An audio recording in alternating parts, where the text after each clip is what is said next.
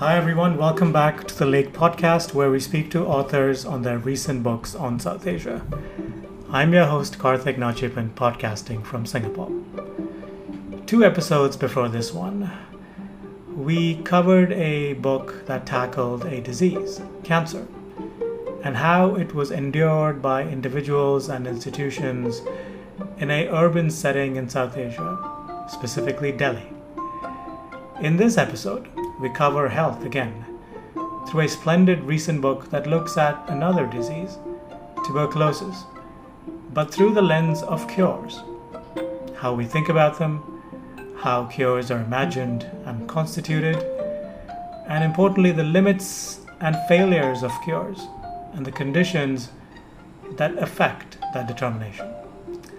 The book, At the Limits of Cure, by U C L A anthropologist Bharat Venkat, however, is not just about T B and its cures. It's a superb ethnography, but also a history of T B in India that draws on a range of materials, including archival research, oral histories, film, and folklore. Here is Bharat Venkat on his recent book, At the Limits of Cure, published by Duke University Press.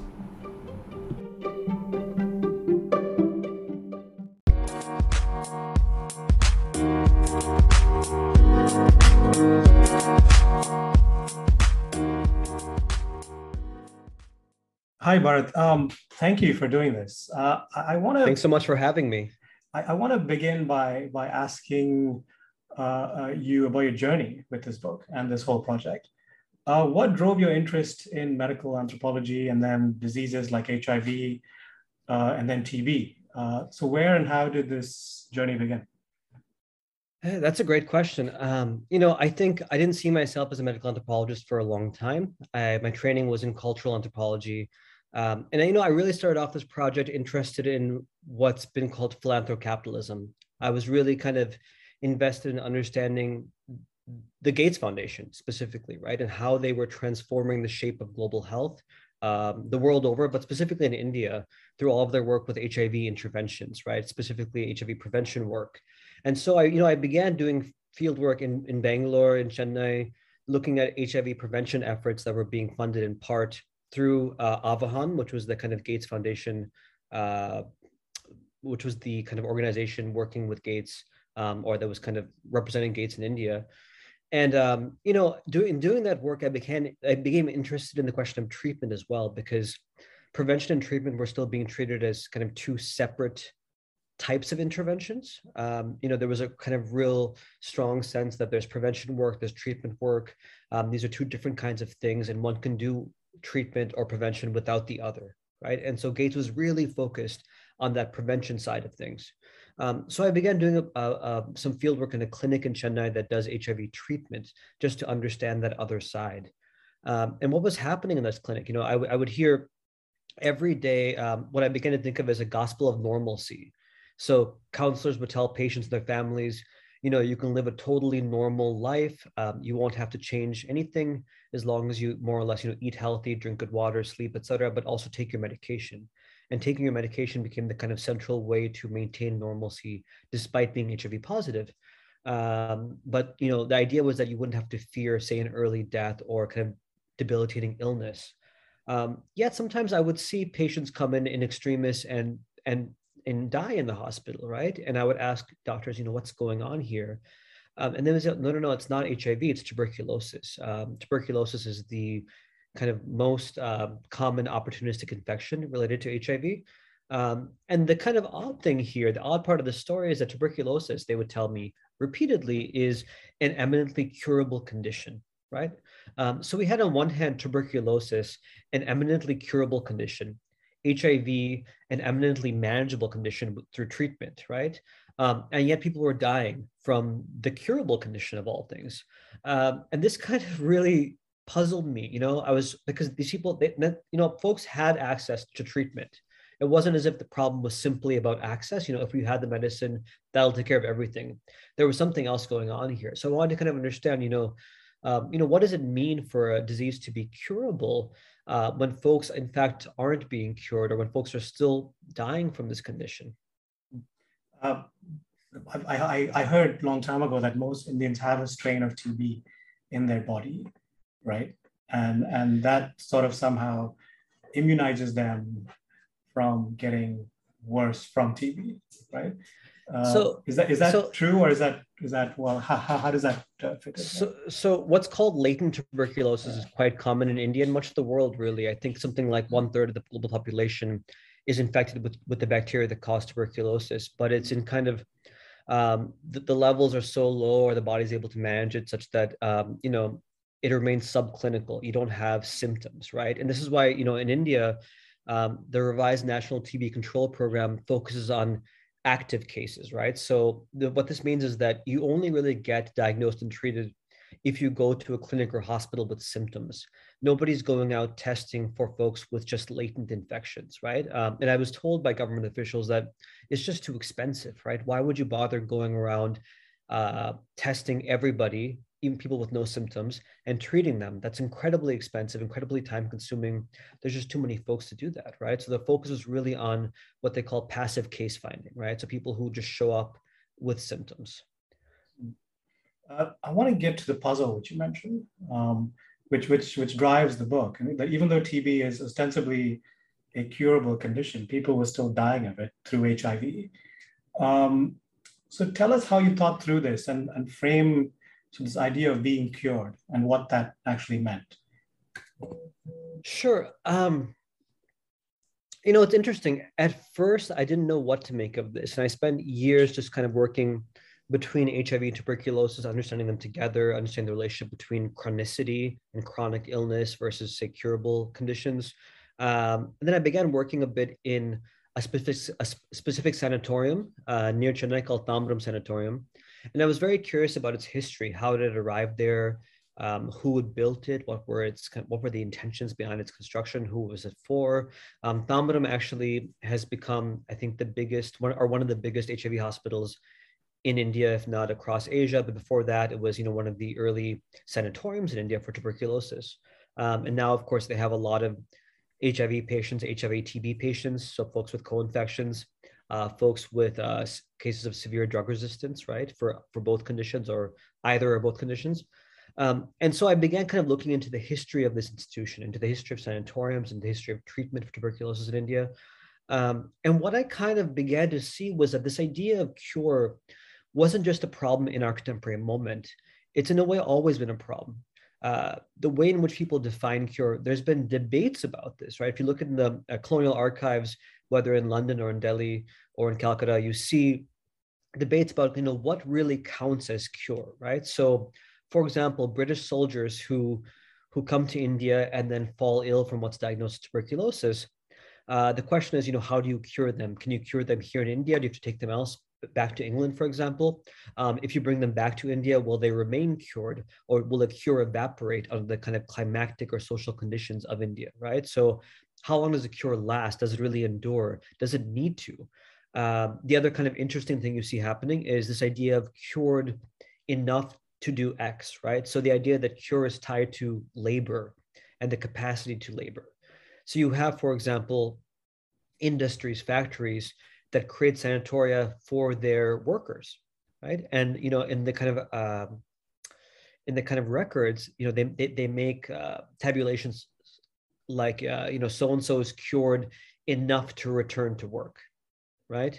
Um, so cure is not just a kind of on-off or a kind of black and white kind of thing. Cure is something that you can be enough of. You can be enough cured enough to do this, um, and so cure gets very kind of seamlessly tied to industry, to labor, to the need for kind of organizing labor and having uh, populations that can be called upon to work in factory settings, but also work as coolies in South Africa, but also to work as soldiers throughout the empire, right? Uh, did, did this understanding of cure clash with, say, local, um, local and, or, or, sorry, localized uh, systems of medicine? Um, because, I mean, partly it involved, I guess, exporting a form of westernized medicine into areas of the world that were not familiar with it, right?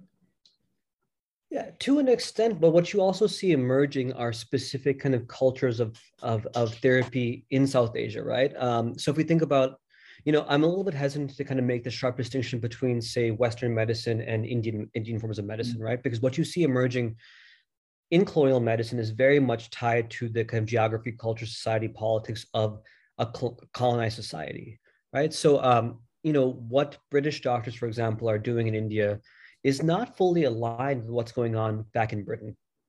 You see, for example, in the late nineteenth, early twentieth century, the rise of bacteriology and bacteriological thinking um, in Britain, in much of the much of the continent. And um, what you see in India is, you know, British surgeons, doctors saying, well, you know, bacteriology might be great back in London, but it doesn't make much sense in Calcutta, right? Um, or even if we have, even if we admit that bacteria cause illness, that's only one part of the equation here. There's so much else going on. And so we must think about the specificity of these bacteria in this place, or the specificity of these local conditions, or, or the environment, or so on and so forth, right? Um, the idea that you can have multiple forms of disease causality that kind of overlap or intersect. Um, that's what's going on here, right? It's not simply just a kind of um, the kind of easy acceptance of a bacteriological universalism, the idea that bacteria are the same everywhere and they act on all humans in the same way. But instead, you have real pushback, even from uh, you know, British doctors and, and British surgeons saying, "Hey, this is not the same thing here. This is a, a slightly different kind of disease." And then you have debates, right? Both um, between you know Indian doctors, but also British doctors, talking about, you know, what is this disease? What is its treatment? Um, how does it work? How is this tied to maybe, you know, uh, quote unquote, Indian forms of knowledge, right? So you, you know, you have in the early mid twentieth century, a real kind of uh, effort to create some sort of concordance between uh, bacteriology, biomedicine, and say Ayurveda, right? Um, so a good example is, uh, you know, these Ayurvedic manuals or Ayurvedic uh, uh, recipe books that will talk about treatments for tuberculosis, and they'll actually, you know, they'll say like Shayarogam, and then in parentheses tuberculosis or T B, right? T B is often what's used, um, or Kasanoi in Tamil, right? So you have this kind of uh, attempt to produce a seamless translation between these these disease categories, um, and alongside that, um, to try to kind of make sense of bacteriology within a kind of Ayurvedic system in terms of both kind of disease causation, but also disease treatment. And that's never an easy, that's never an easy translation, right? That's always, it requires work to make those things appear to be the same thing. Um, and part of what's at stake, of course, is to kind of, to, to produce a kind of authorization for Ayurveda to kind of say, well, listen, uh, we've had this ancient knowledge of tuberculosis, you know, forever, right? So far before Western biomedicine, and here's how we can prove it by showing you that what we called Shayarogam, what we called Kasanoi is in fact what you're now calling tuberculosis, and we've always we've already had treatments and cures for this. Uh, I want to get to the conditions and factors which you mentioned uh, and how they impacted the rise of T B in India, particularly Indian cities. And you you lay out quite beautifully the different uh, racial, gendered, And, and historical factors that, that were tied to colonial rule, which affected T B patterns in India. Can you expand on how you thought through these different factors and how they weighed on the disease in India? I'm really interested in your the, the use of freedom as a concept mm-hmm. here, or, or the lack of freedom, uh, and how that affected T B patterns. Yeah, that's a great question. Thank you. Um, so in the early twentieth centuries, Uh, specifically, um, the city was a site of much concern, right? Um, this is not just in India, but even, you know, in Europe and Britain. Um, the city, you know, if we kind of conjure in our minds this idea of this pestilent, crowded city full of slums, full of alleyways, full of darkness, right? Um, homes without light, people packed into small, small rooms, uh, horrible labor conditions, horrible factory floors, all of these kinds of things, that, you know, in our kind of worst imaginations of what a city can be. Um, this is the kind of concern that that we see emerging late nineteenth, early twentieth century in India, um, and kind of organizing itself in relation to tuberculosis. Um, and so there's a real push to kind of think about, you know, is the fact that India is urbanizing in this way, in this colonial moment, is this the kind of contributing factor or the kind of real push behind tuberculosis becoming a serious problem, right? Is it because cities are becoming um, reorganized in relation to colonialism and becoming far denser, right? Is it because of the kind of shift in a way of life, right? Becoming, you know, in terms in terms of labor, in terms of clothing, in terms of drink, in terms of food, all of these things, right? Um, is this what's leading to, you know, kind of moral degradation that's also leading to kind of physical deterioration, right? Um, are these things tied together? Um, and this becomes a kind of strong argument being made by, you know, a lot of Indian nationalists, for example, who are kind of saying that, you know, this this disease is a disease of, of Western civilization, right? It's a disease that's being brought to us because of this kind of confluence of, of, of certain Indian ways of being and, and this kind of Western mode of, of life, of civilization. Um, other folks have a slightly, uh, let's say, a more pragmatic approach, right? So in, in which, you know, in that kind of imagination, the city is, you know, because the city, because you're living in these tight, dense quarters, because you're not eating well, because you're not exposed to light, so on and so forth. These are all really specific factors that can be addressed. And the way to address them is through the sanatorium, right? Or at least that's one way to address them. So to, to you know, to build a sanatorium, say, somewhere in the Himalayas, or even, as I mentioned, Tambaram Sanatorium outside of Chennai, you create this space where nature can come in and uh, provide its own curative power, its own therapeutic power, right? Um, and so folks who are able to get to a sanatorium, and that's a complicated matter itself, right? Who can afford to be there? Um, who's paying for it? Because a lot of these sanatoriums are being funded by missionaries, right? So there's a kind of real push towards, um, uh, towards you know, treating Christians, right? Um, or treating British subjects, or, uh, and then there's a lot of kind of also divisions between sanatoriums. So some are only for men, only for women, um, only for people from certain groups, only for Hindus or Muslims of certain castes, because each, even within caste groups, you have to have different kinds of cooks, right? There's all of these ideas, all of these divisions that we find within society get reproduced in the sanatorium itself, right? Despite this kind of romantic vision we have, the sanatorium is a, spa- a kind of utopic space where social divisions kind of erode. In fact, they're they, they're reproduced, right? Um, and but these sanatoriums really there's there's this kind of philosophy uh, that you know through rest, through graduated physical activity, through the kind of guidance of the sanatorium superintendent, um, through the kind of healing powers of nature, one's vitality can be restored, right? And there's a real kind of emphasis here on vitality. Um, you know, it's not necessarily about, and it's, actually it's definitely not about a kind of antibiotic cure. And here again, the role of the bacteria becomes kind of uh, minimized. It's really kind of the focus is on one's own bodily vitality, one's ability to kind of withstand the disease or to kind of cure oneself through nature's intervention, right? Um, and this is also, again, why the city is thought to be so dangerous because it's enervating.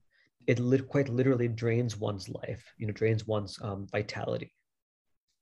Uh, you mentioned the, the leaders of the Indian nationalist movement, and two two figures who find mention in your book are Gandhi and Nehru, mm-hmm. whose wives uh, were suffering from different illnesses at different points, and how they engaged or thought about uh, the treatment of their wives is quite interesting, right? Um, and Gandhi was actually also involved in Nehru's wife's Uh, treatment and and and the, right. and and the, and, the, and the choices there, and he advised Nehru on on whether she should be taken to, to Germany or whether she should remain in India. Uh, Ted, can you tell us a little bit about how they they they dealt with this challenge? Yeah, you know these stories. Um, I really struggled with whether to include them and how to discuss them, right? Because in some sense, you almost feel like you're gossiping a little bit, mm-hmm. right? You're gossiping about celebrities, um, and you know for a lot of kind of social historians, this is the least important, least interesting part of the story of tuberculosis, to talk about how these very kind of high-ranking people, these uh, people in the public eye, how they're dealing with tuberculosis, right? What we're more interested in is what's going on on the ground with, uh, you know, ordinary people, labor, so on and so forth. But for me, um, the story of, of Kamala Nehru is, is particularly kind of enticing to think about, right? Because there's so much happening that ties her story, her disease, to kind of Indian nationalism, to kind of anti-colonialism, and so on and so forth. Right? And so when, when she's, you know, she's basically struggling with tuberculosis for a very long time, and she's going from doctor to doctor. She's trying all kinds of things.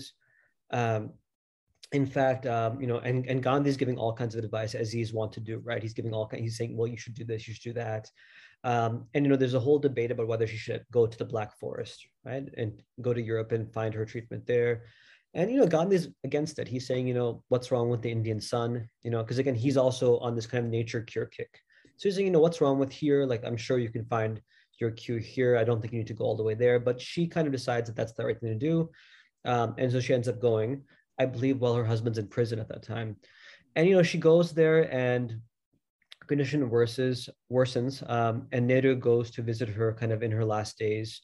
Um, reads to her from uh, Pearl S. Buck's The The Good Earth, which is kind of, for me, just a really, uh, I remember reading this book in high school, right? And and never thinking that I would come back to it, because I didn't really like it very much. But um, then that story somehow kind of reemerges in my work, you know, twenty years hence is kind of funny to me. But, um, you know, Nehru writes about Kamala's death, right? With such kind of pathos, with the sense that, you know, her death is is in some ways entirely his fault. He feels that he's kind of drained her. The way he describes her is almost as if she's a battery, right?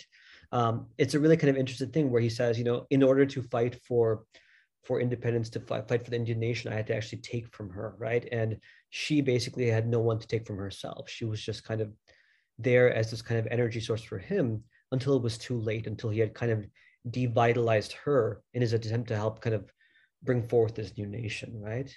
Um, so there's a kind of interesting, I can return to this question of vitality and a kind of very vitalist logic um, that permeates Nehru's thinking, right? Um, both when it comes to the question of, you know, the independent new nation, but also in thinking about the, the death of his own wife. Um, was there, more, was there something? Yeah. No, so one more figure who was part of that conversation is uh, David Chelliah Muthu, mm-hmm. who, who Gandhi also interacted with Uh, during his correspondence about diseases and health, I, I presume. And he features at different points in the book. And I found him to be a fascinating uh, figure. Uh, here is a Tamil Christian T V specialist um, with a handlebar mustache, his, his, uh, um, and, and, and a hatred of alcohol, um, who's really a, a leading figure in terms of T V in India. So tell us about how you found him. Um, what did his life and his experiences reveal about the story that you are telling? Yeah, thank, thank you for this question. You know, so, so David Chelliah Muthu became a kind of minor obsession for me um, throughout the years, the kind of decade I spent w- working on this book and doing the research. Um, so he was actually the founder of Tambaram Sanatorium, which, uh, you know, so I, I began kind of learning about him in Calcutta in the National Library there. Um, and then kind of following the trail to understand. So I wanted to know more about him. You know, wh- why did he build the sanatorium, you know, near Chennai of all places? What was his kind of intention? Um, you know, like what was the story of this place? And, you know, he, I mean, my best guess is that he received, you know, some kind of financial help from missionaries to go and do his education. Um, he, you know, he went to London, he did his training there, um, and then established one of the first tuberculosis sanatoriums in Britain, right? Um, so he was a kind of critical figure in the early sanatorium movement in Britain as well as in India. Um, and, you know, there apparently had a very good, a very high reputation. Um, he was quite well known. Um, and he also, I think, it was what's interesting for me is that he was very kind of anti-bacteriology. He was very committed to a kind of vitalist approach uh, to treatment. And he would kind of, I think he took like someone like Robert Koch as kind of his arch nemesis and would write, I mean, I'm not sure if Koch ever read or thought about him, but nevertheless, for Muthu, you know, this whole idea that bacteria was the cause of, uh, were the cause of illness was just kind of ludicrous, you know. And he, and he, you know, he would admit, you know, I, he, he would say, you know, I can see bacteria under a microscope. I know they exist, but that doesn't tell me what they are and what their role is, what their function is, right? And he said, you know, what bacteria really are, are basically, uh, bacteria are actually bodily cells that have been conditioned and made pathological through a kind of, uh, through our kind of toxic environments, right? So basically his argument was that we live in these terrible environments, these cities, you know, going back to the question of, of, of the city, um, that that makes us ill. And when we're ill, our cells become ill, right? And so for Muthu, the, the, the, the bodily cell, which becomes a bacteria, you know, this idea that it can actually mutate was as much a victim, right? As, as we are, right? Um, so for him, it was kind of this almost kind of Russian nesting doll kind of situation. Um, where within each, you know, you have, a, you have an environment, you have a body, within the body you have cells, and each is within the other, and each kind of larger doll conditions what's inside of it. And so for him, he would say, you know, when you see bacteria, that's simply a kind of sign of illness, but it's not the cause of it. We shouldn't confuse this, a sign of an illness with the cause of the illness, right? Um, so for him, again, the, the only kind of reasonable response then is to fix everything, you know, from the top down, right? To change the very environment. Um, and the way you do that is by building a sanatorium, right? A sanatorium, a, kind of a, a, adjoining garden colonies. So you transform the environment. And by doing that, you bolster the vitality of the body. And then you render the question of bacteria moot, right? Um, and for Muthu, the sanatorium becomes a kind of model for society as it could be, right? It's almost kind of a utopian model for how things could be reorganized otherwise, right? Um, and he really pushes for that, this kind of very different vision um, of, of how you might, you know, build human habitation in relation to nature and kind of harness that kind of therapeutic possibility. Uh, Muthu eventually moves back to India to establish Tambaram Sanatorium. Um, he stays there for some time, does a bit of research, traveling around the country, um, writing one of the kind of early reports about um, the kind of tuberculosis conditions around the country amongst different groups. Uh, he then ends up going back to Britain uh, when his wife dies, because uh, he's mar- married to kind of a minor member of the, of the of the peerage there. He gets remarried. He ends up kind of, you know, as his career progresses and as bacteriology bacteriology becomes more kind of prominent, he's kind of and finds himself less and less within the mainstream, right? So his ideas become kind of less accepted within medicine, uh, but he finds a new audience. He finds um, esoteric societies. He finds kind of these more mystical organizations who are interested in his way of thinking about vitality, right? And so he ends up writing a few kind of more mystically oriented books, ends up traveling to the U S to speak to various kind of um, organizations interested in kind of uh, more esoteric matters, questions of energy, vitality, so on and so forth. Um, he writes about kind of the ancient wisdom of the Hindus. It's that kind of a thing, right? Um, And, you know, eventually he ends up, I mean, this is something that after many years, I just, so I, I never knew how he died, right? This became kind of an obsession with me. You know, wh- where did he die? When did he die? What happened? Um, and I finally found his, um, that his, his um, he had actually died in Bangalore while visiting his daughter and was buried there, although I could never actually find the tomb, the, the, the marker for his grave, because everything had been kind of shifted over as new bodies had been added. Uh, but really, I mean, I have to say, um, I have a great deal of gratitude for his kind of descendants. So I actually spend a lot of time, you know, using these kind of internet ancestry websites to find his, you know, grandkids, great grandkids, so on and so forth, the people related to his cousins, and just trying to piece together parts of his story, talking to whoever, you know, might have an inkling of a memory or a story about him, or a, an old photograph, or what have you, right? Anything I could find to kind of piece together the story, um, so I could understand more about his life. And, you know, to me, it's a very unique and fascinating trajectory, and brings together so many kind of opposing car or things that we might think of as opposing currents, you know, rationality and kind of esoteria or magic. Um, this move between, you know, the U S and England and India, um, this kind of staunch devotion to the sanatorium and to kind of questions of vitality with the kind of rising tide of bacteriology. Yeah, I mean, I found it to be a fascinating figure, and, and especially reading his his correspondence with Gandhi on different matters about how. Um, so last few chapters look at political economy and how these aspects influence or could influence uh, cures, uh, not just for T B, but more broadly.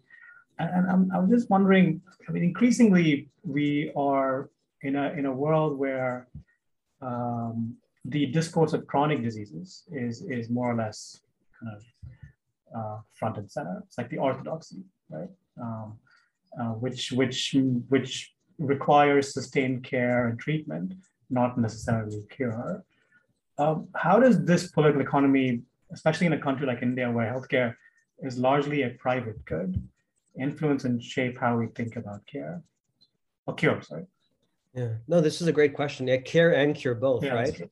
Um, you know, so one of the questions I had posed to me very early on um, in this project, which was so helpful, was I was asked by a historian of medicine, you know, basically, are you, he asked me if I was arguing that curable conditions were basically becoming chronic conditions, right? Because a lot, a lot of what the book shows is that people are cured over and over and over again, right? And this resembles nothing if not a chronic condition.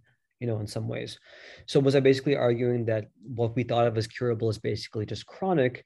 Um, and doesn't this feed into a kind of pharmaceutical um, imagination, right? A kind of, uh, you know, if you're if you're big pharma and you can say, wow, all of these conditions we thought were curable are now actually chronic. We can now get patients for life, right? Um, am I get, kind of feeding into that logic, into that imagination?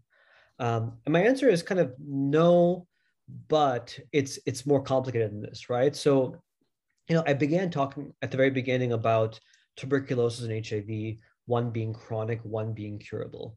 Um, as we kind of moved through the book and as I moved through my research, these lines became incredibly blurry, right? There are various moments um, in the history of tuberculosis where, where, you know, you have people talking about tuberculosis as a chronic condition, right? Or a potentially chronic condition. Um, people talking about, you know, is it curable or not? Is it terminal or not? Um, you have all of these debates around, you know, what is the nature of this disease? Is there even a singular nature? Is it constantly changing? Um, there's also the question again of like, you know, what do these terms even mean? So does chronic mean that it's something you can live with quite happily, or does it mean that you're constantly in pain? Um, does terminal mean you'll die tomorrow or you'll die ten years from now, right? Um, so these, these terms all become a bit blurry, all a bit vague. Um, but one thing that kind of unites all of this is, for me, the kind of figure of the pharmaceutical, right? And what the pharmaceutical allows, what the pharmaceutical in- industry allows, right? Broadly construed. And, you know, India has its own kind of pharmaceutical industry, um, not just now, but, you know, going back to kind of government-run farm, uh, pharmaceutical companies, right? Um, uh, who are trying to kind of produce medicines for the nation, right? Um, there's a very kind of Uh, strong sense of nation building kind of nationalist project tied to the development of, of pharmaceuticals in India. Um, and I think that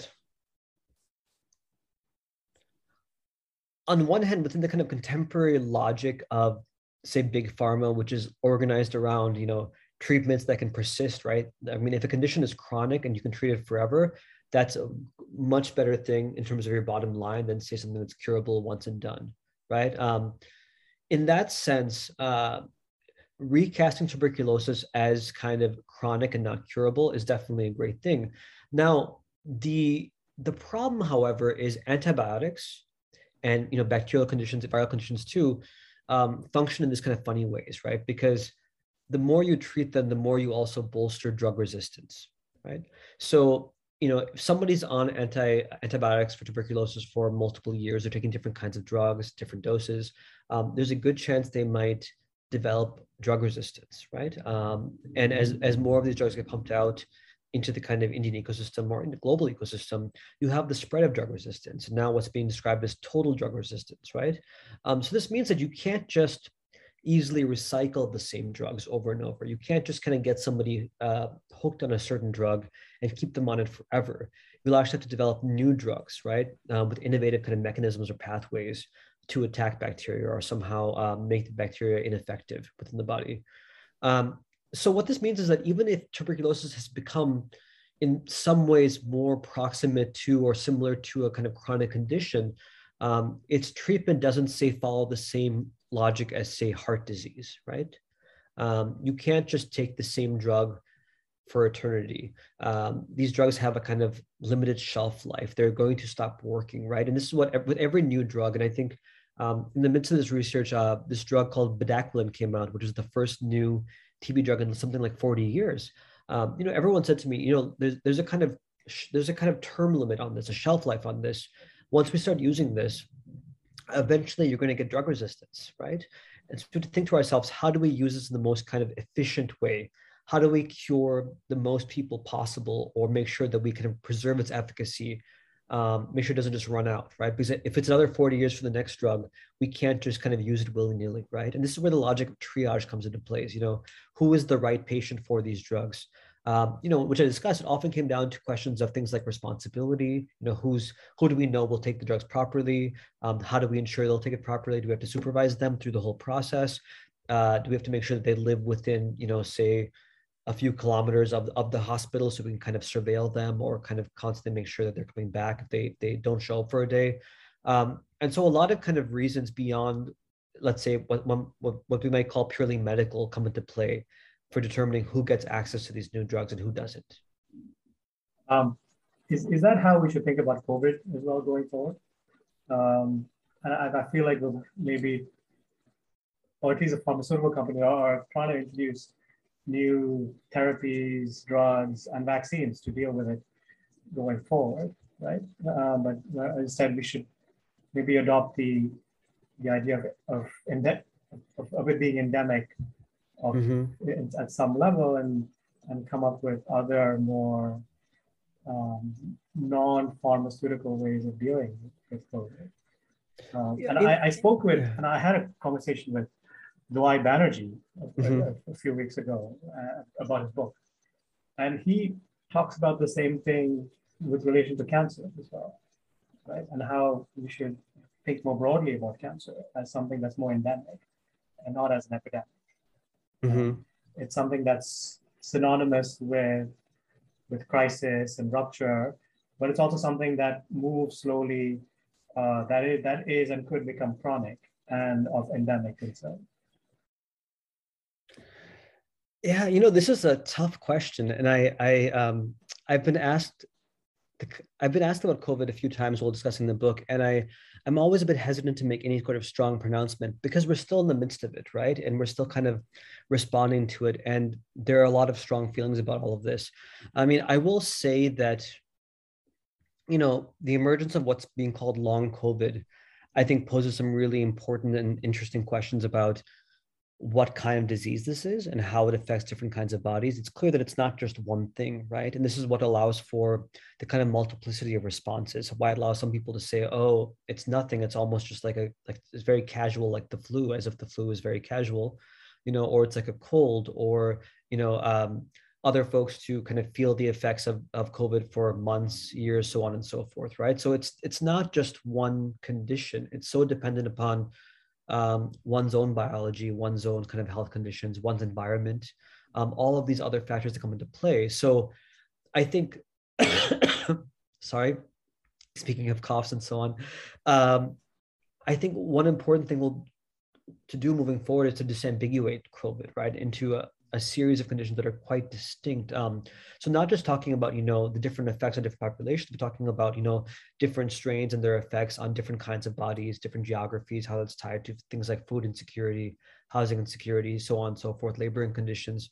Um, but the other thing to keep in mind is that we've long had a series of very effective measures against COVID, right? Um, things like masking, for example, uh, that, you know, both in the U S, but I think also many parts of the world, is uh, has not been taken up in the way that it should. You know, in the U S recently, there was a court ruling basically saying that masking is now optional on flights. Then you have these, I don't know if you've seen these videos of flight attendants basically singing and dancing, and, you know, um, everyone's cheering, they're t- tearing off their masks as if it's like the greatest, uh, the greatest act of violence committed to them was to be forced to wear these masks, right? And I want to take that feeling seriously. I don't want to be dismissive of that, um, although I'm, I'm, I know I'm being a bit kind of uh, tongue-in-cheek about it. But at the same time, um, you know, the mask is incredibly effective as a certain kind of strategy, right? And and yet we're so we were so invested, say, first in the vaccine, and now in kinds of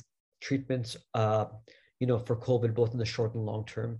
And I, you know, just to be clear, I'm in no way saying that cures don't matter, that vaccines don't matter. They absolutely do. Um, on the other hand, if we have these things and we can't utilize them, um, even, you know, we can't, we can barely kind of use masks, right?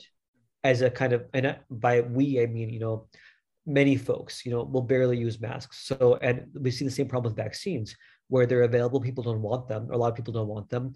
Um, where they're often unavailable, people would like them, right? But there's this kind of question of political political economy, of distribution. Um, but I think,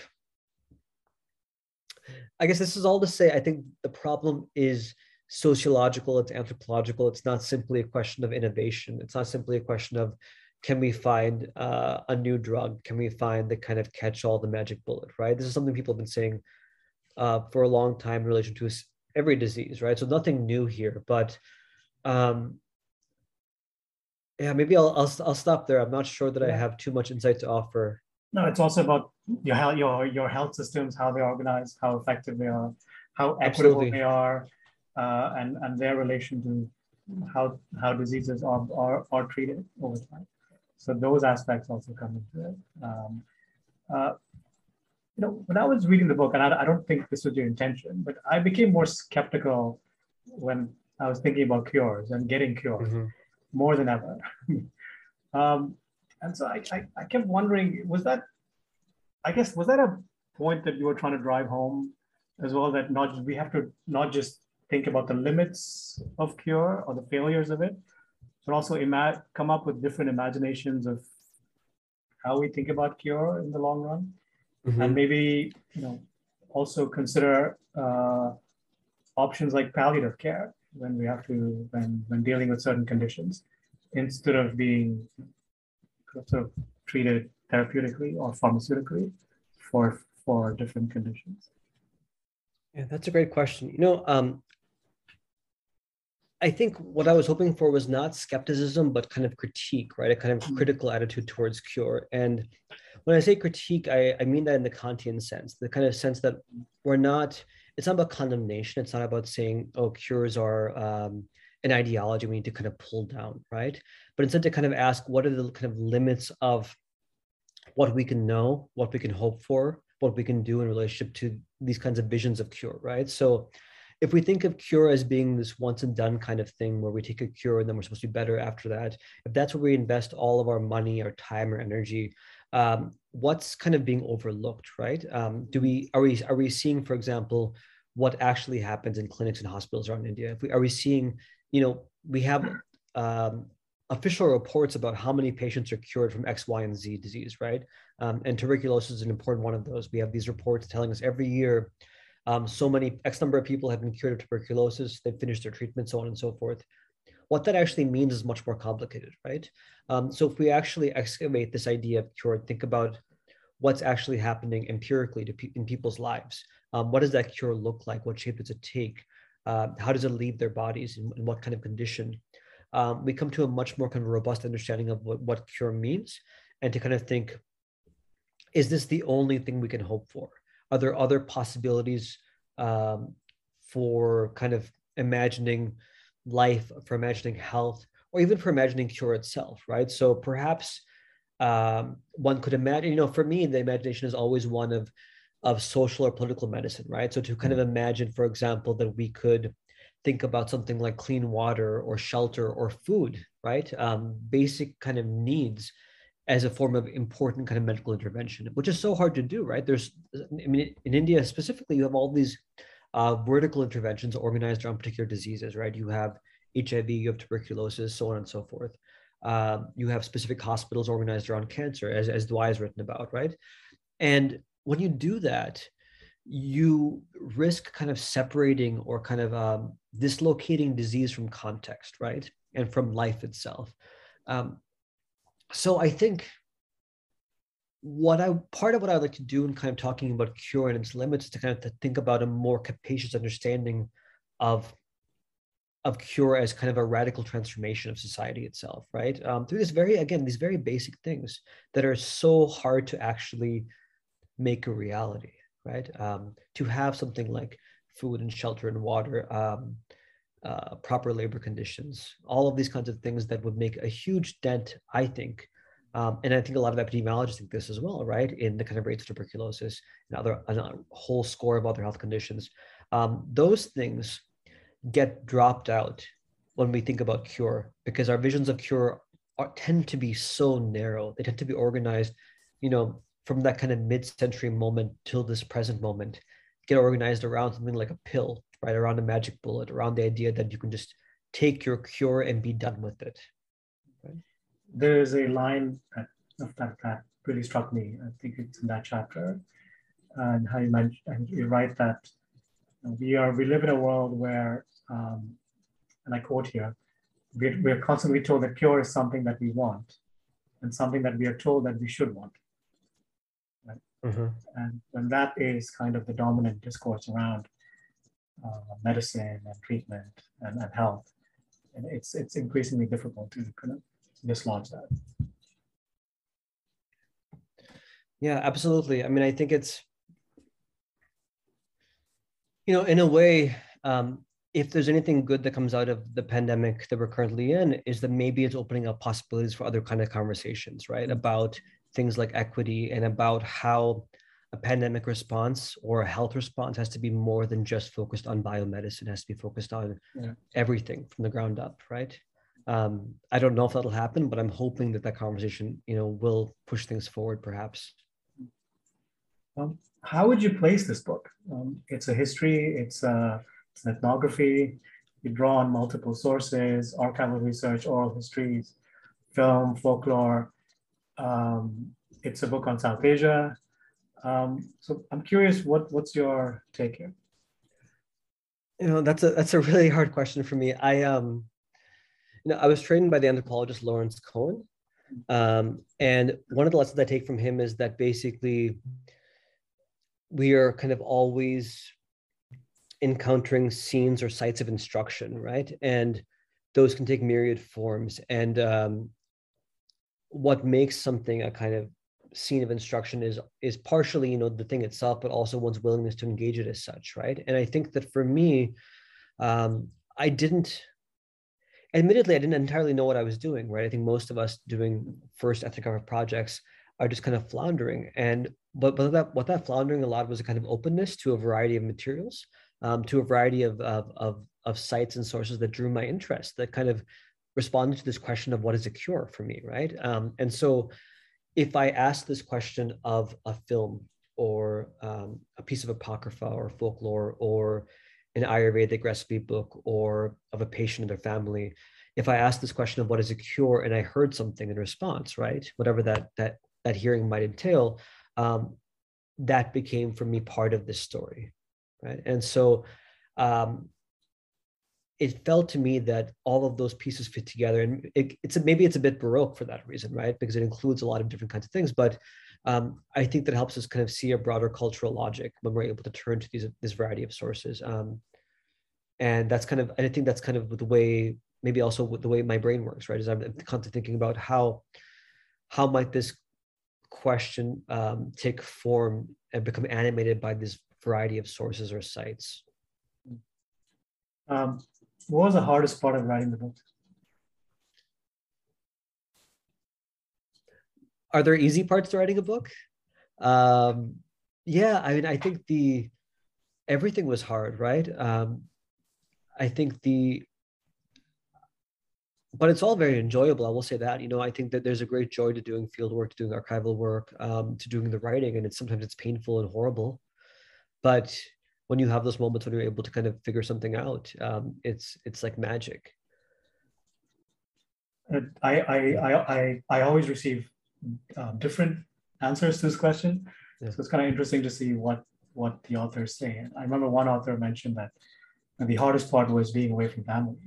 Um, it mm. had nothing to do with the, the intellectual part of the book, whether it's research writing, talk, talking to people. It wasn't that. It was just that the, the hours and hours spent away from family, uh, traveling and, and, and doing that, which, which made it harder than it should have been. Hmm. Yeah, I mean, I think I, you know, I, I'm fortunate to have family both in the U S and India, right? So wherever I'm going, I feel like there's always family around and friends who are like family. Um, and so in many ways, kind of doing this work brought me closer to people and introduced me to people who I didn't know as family, right? That became family to me.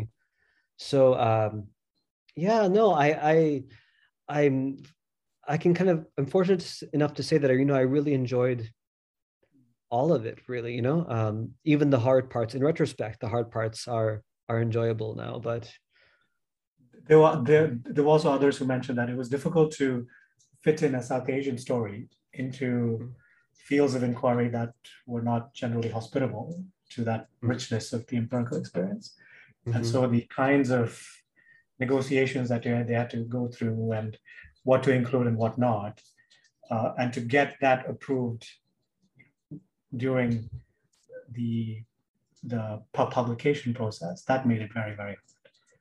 Um, so, yeah, so that, you know, that's an interesting thing. You know, so the book has no subtitle. Um, it's just called At the Limits of Cure. And this was something that I was very um, committed to from an early stage in the process, um, precisely for this reason, right? There's an idea that a book about India is a book about India.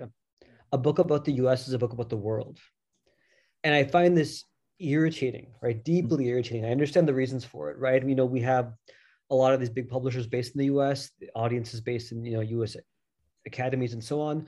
Um, but nevertheless, this kind of parochialism really kind of, and I mean, I shouldn't be talking about this in a podcast, who knows? But um, I found this kind of very um, bothersome to me that, you know, there's an idea that when something comes out of a U S context, it somehow is so relevant, it doesn't even require the kind of placement of, of geography. And so I thought to myself, well, the story I'm telling is a story about India, but I think it's also a story about many other things, right? Mm-hmm. And many other places. And, um, and it's a story that I think is relevant to many people. And so I thought to myself, well, why do I need to justify it by saying, you know, at the limits of, of cure, uh, a story about tuberculosis in India, right? And I think, I mean, I, I mean, the very nice part about this whole thing though is that, you know, the cover image actually ha- it's a collage and it has a map of India in the background, so it still signals, you know, to someone who's paying attention that that it is a book about South Asia, right? Um, and the very nice thing, you know, my, my partner, who's a graphic designer, actually de- uh, designed the cover for me. Um, so we've had about a decade of discussion about what the book will look like, and so he kind of knew exactly what I was trying to do, and you know, I was thinking about things like juxtaposition and collage as ways of writing as well, right? So we kind of reproduce that in the cover as well. Uh, and and finally, what are you working on now? Yeah, um, so, you know, the kind of ongoing pandemic has has caused a lot of kind of shifting and um, turning, but my work right now is is around the question of heat, mm-hmm. um, and how we experience heat. You know, it's something that is ubiquitous in so, so many ways. Uh, you know, I, I think a lot about, you know, doing field work and, you know, showing up at a hospital midday and nobody's there. The doctors have all gone into the kind of, um, into the kind of on-call room and switch the A C on if possible. Patients are kind of told to wait, or they come back, you know, after lunch or something. And, you know, I began thinking a lot about how heat is kind of at the center of so much ethnographic experience for folks who work in parts of the world that we call tropical, right? But it's often left out of kind of ethnographic description. Um, you know, someone like Malinowski, for example, will write about it in his diaries, but not so much in his actual scholarly publication, right? Um, so I wanted to really kind of foreground heat and think about its effects, its bodily effects, its social effects, how we organize life in relationship to it, um, but also kind of understand more about the history of heat, you know, um, as a kind of object of scientific inquiry. Um, and one that touches upon, you know, everything from engineering to medicine to Uh, to geography, to botany, to um, architecture, right? Um, it really kind of affects, to administration, right? It affects every aspect of life. Um, you know, if you think about colonial India and the way in which, you know, the British um, tied, them, tied themselves up trying to figure out how they could kind of maintain a British population in India in that heat, right? Or how they kind of um, depend upon, say, Indian labor because of the fear of Uh, the, the effects of the tropics on white bodies, right? Um, or if you think about here in the U S, the history of redlining um, and neighborhoods, you know, certain kind of neighborhoods, uh, specifically Black and Latinx neighborhoods that have become consistently hotter over time because of the way in which um, those places have been underinvested in, right? Um, through practices of, you know, uh, denying mortgages, right? Uh, um, saying no to loans, Um, of not planting trees, you know, using, you know, widening roads, putting in uh, factories, warehouses, so on and so forth, right? So this whole way, series of ways in which certain people are made more vulnerable, more exposed to heat, and others aren't.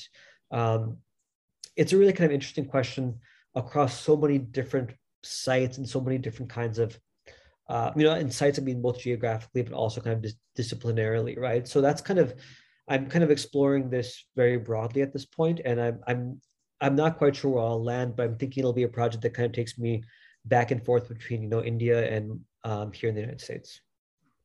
Sounds fascinating. Um, Bharat, thank you so much. Thank you. Yeah, this has been great.